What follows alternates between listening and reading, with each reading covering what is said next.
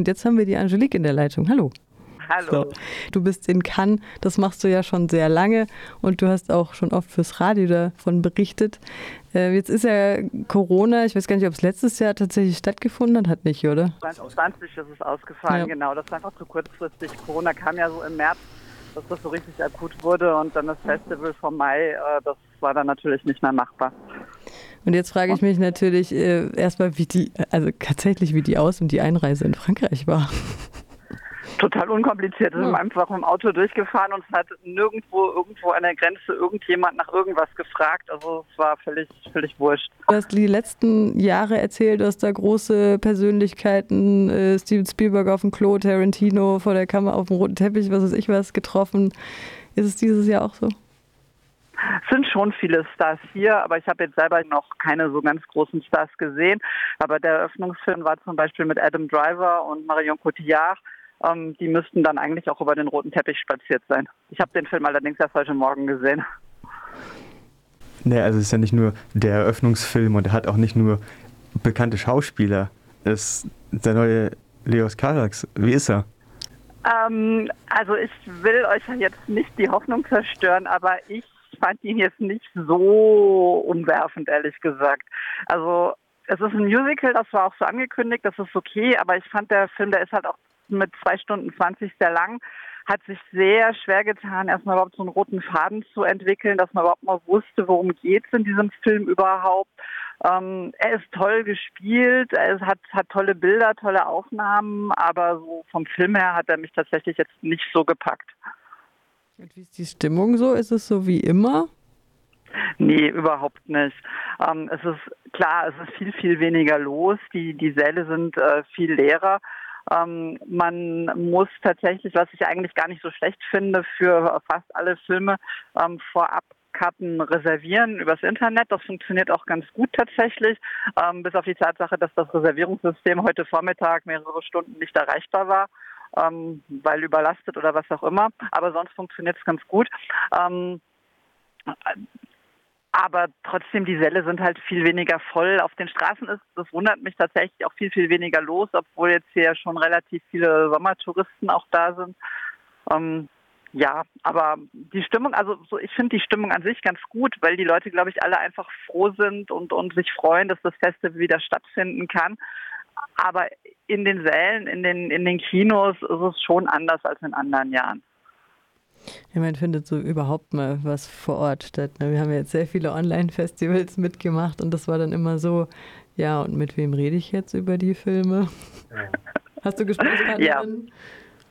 Ja, wir sind jetzt zu dritt hier ähm, mit äh, einem, einem alten Hasen, mit dem ich schon ganz lange nach Cannes zusammenfahre und einem, der jetzt zum ersten Mal hier ist. Wir sitzen dann ganz gerne abends auch nochmal bei uns im Apartment auf der Dachterrasse, trinken ein Gläschen Cidro oder Bier oder was auch immer und äh, lassen so den Tag Revue passieren.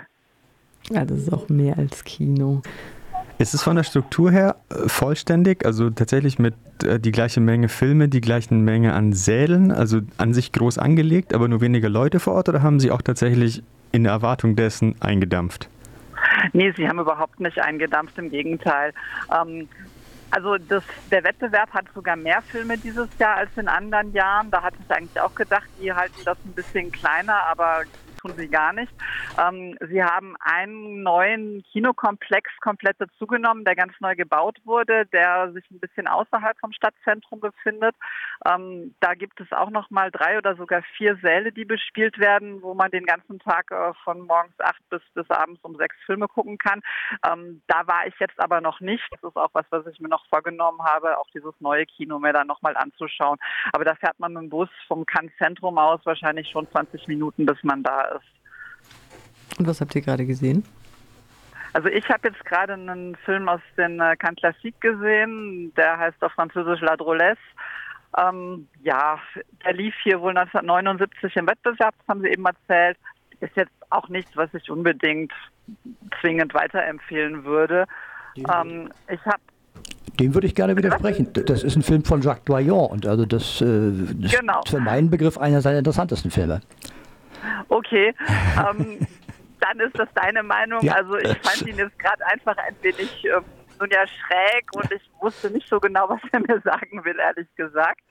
Hat ja? das einen Hintergrund, dass Sie das, den gezeigt haben oder äh, zeigen Sie mehr von Vaillant, ältere Sachen? Nein, nein, kann ist da ganz pragmatisch. Also die haben in der Regel keine thematischen Filme ähm, Retrospektiven wie zum Beispiel Locarno oder die Berlinale oder so, sondern mhm. die zeigen einfach das, was gerade frisch restauriert wurde und ähm, ja, ja. stellen häufig auch mit viel Pomp ähm, und, und äh, Beweihräucherung dann auch die Leute vor, die die Restaurierung möglich gemacht haben.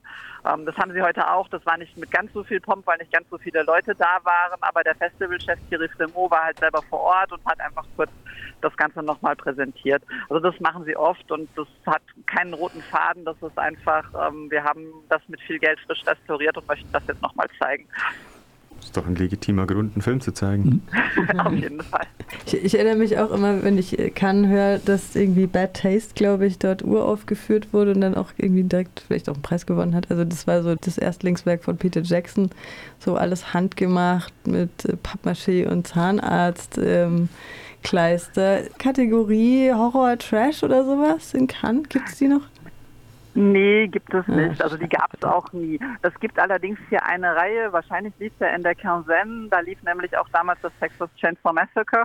Ähm, die bringen ganz gerne, also sie haben ein ganz gutes Gespür oder zumindest mal dafür gehabt, welche Filme so ein bisschen, ähm, ja, die Filmmacher ähm, nachhaltig beeindrucken könnten. Und ähm, dann landen halt auch mal solche Filme eben in dieser Reihe. Nur weil sie jetzt nicht aktiv eine, eine irgendwie Horror-Trash-Reihe oder sowas in Cannes haben, was sie wahrscheinlich einfach nicht verantworten könnten, ist es ja nicht so, als würden sie das Genre ignorieren. Ich meine, als, als ich damals dort war, genau. habe ich mich nicht aktiv danach umgeschaut und bin trotzdem in, in Mandy gewesen, in irgendwie Murder Me Monster und in Grenz, die alle drei auf jeden Fall Horrorfilme sind. Ja, klar. Also je nachdem, was das für Filme sind und wenn, wenn je, jeweils die Reihe denkt, das passt bei uns rein, dann, dann werden auch solche Filme gespielt. Es läuft hier alles. Es laufen hier nicht nur die bierernsten Dramen, ähm, Sozialdramen oder was auch immer, die politischen Geschichten, sondern es laufen eben auch mal Horrorfilme oder Komödien oder Western oder was halt gerade so angesagt ist. Spricht für die künstlerische Leitung. Was gibt es denn sonst noch für Sparten? Du hast gerade Kansen erwähnt, für Nicht-Kann-KennerInnen. Was ist das? Ach so, also im Prinzip gibt es äh, den, den, den Wettbewerb ähm, und den Certain Regard, das ist wörtlich übersetzt der andere oder der besondere Blick. Ähm, das ist quasi die Nebenreihe des Wettbewerbs da wollen sie jetzt, das ist auch relativ neu, wieder ein bisschen zurück, dazu auch Nachwuchsfilmemachern eine Chance zu geben und die mehr in das Programm einzubinden.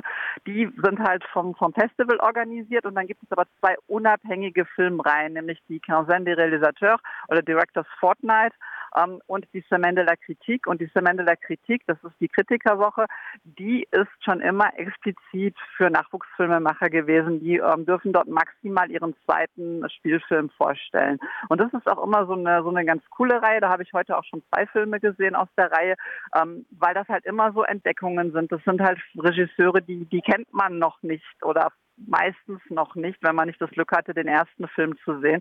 Ähm, dann sind das halt immer so ein bisschen Überraschungspakete. Aber die Reihe, die hat sich echt gemausert in den letzten Jahren und hat immer wieder ein paar ganz nette Überraschungen und Bonbons zu bieten.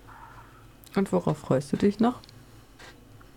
Ich freue mich insbesondere auf den Film von Julia Ducournau, ähm, dessen Titel ich gerade leider nicht parat habe, aber Julia Ducournau hat nämlich genau vor ein paar Jahren einen Film in der Semaine de la Critique gehabt, ähm, Französisch hieß der Grave, auf Englisch Raw. Ähm, das war so, so eine schräge, schwarzhumorige so ein bisschen Kannibalismus-Komödie, ähm, die mir unheimlich gut gefallen hat und die hat jetzt ähm, ihren zweiten Spielfilm gleich hier im Wettbewerb platzieren können und auf den bin ich sehr gespannt. Ich habe heute vier Filme gesehen, also heute freue ich mich nur? jetzt auf. Äh, auf, auf Erstmal akklimatisieren und Cidre trinken, ja? Ja, genau. Genau, das, damit geht es jetzt weiter. So sieht es aus. Kann auch schon baden. Gut, ähm, Im so Pool ja, im ja. Meer waren wir noch nicht. Nee, nee, nee, ach, das Wetter ist toll. Also die, die Sonne strahlt, irgendwie 28 Grad, um, leichter Wind, also es ist sehr angenehm. Neid. Neid.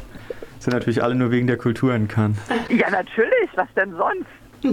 Naja, sonst könnten sie auch in Berlin bleiben, da ist das Wetter auch so gut. Ja, das Dumme ist nur, dass normalerweise das, das Wetter während der Berlinale eben nicht so gut ist. Ich freue mich schon wieder auf das Februarwetter der Berlinale. Immer, immer, das Gleiche, wenn sie zurückkommen von der Berlinale und einfach alle krank sind. Also nicht geschlafen, dabei hat es geregnet. Also cool. Da kann man halt wenigstens guten Gewissens im Kino sitzen, nicht wenn es draußen 28 Grad und Sonnenschein hat. So. Das ist doch das ah, ja, richtige gut, Wetter, um ins Kino zu gehen, weil da ist es im Kino schön genau. kühl. Wollte ich gerade sagen. Ich meine, dann freut man sich zwischendurch halt mal wieder auf die Klimaanlage. Angelique, ich danke dir für diesen Einblick. Hast du jemanden grüßen? Hoffe, ähm, ach äh, nein, äh, doch alle, alle, alle Kinoliebhaber und alle Filmfreunde und ich hoffe, dass das mit dem Kino jetzt wieder richtig losgeht und dass ihr alle ganz toll, einen ganz tollen Filmsommer genießen könnt. Vielen Dank, das okay. hoffen wir natürlich auch. Bringen uns ein paar schöne Empfehlungen mit. Das mache ich. Dann viel Spaß. Jo, Tschüssi. danke. Ciao. Tschüss.